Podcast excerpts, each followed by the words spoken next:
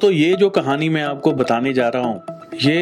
वाल्मीकि रामायण के बालकांड भाग में बताई गई है राजा सत्यव्रत जिनको हम त्रिशंकु के नाम से भी जानते हैं ने अपने राजपाट का त्याग करके और अपने पुत्र हरीश चंद्र को अयोध्या का राजा घोषित कर दिया राजा सत्यव्रत त्रिशंकु बहुत ही धार्मिक पुरुष थे सच्चे पुरुष थे दयालु राजा थे उनकी आत्मा स्वर्ग जाने योग्य थी परंतु राजा त्रिशंकु अपने जीवित रहते हुए अपने सह शरीर सहित स्वर्ग जाने की इच्छा को पूरा करना चाहते थे अपनी इस इच्छा को पूरी करने के लिए राजा अपने कुल गुरु महर्षि वशिष्ठ जी के पास गए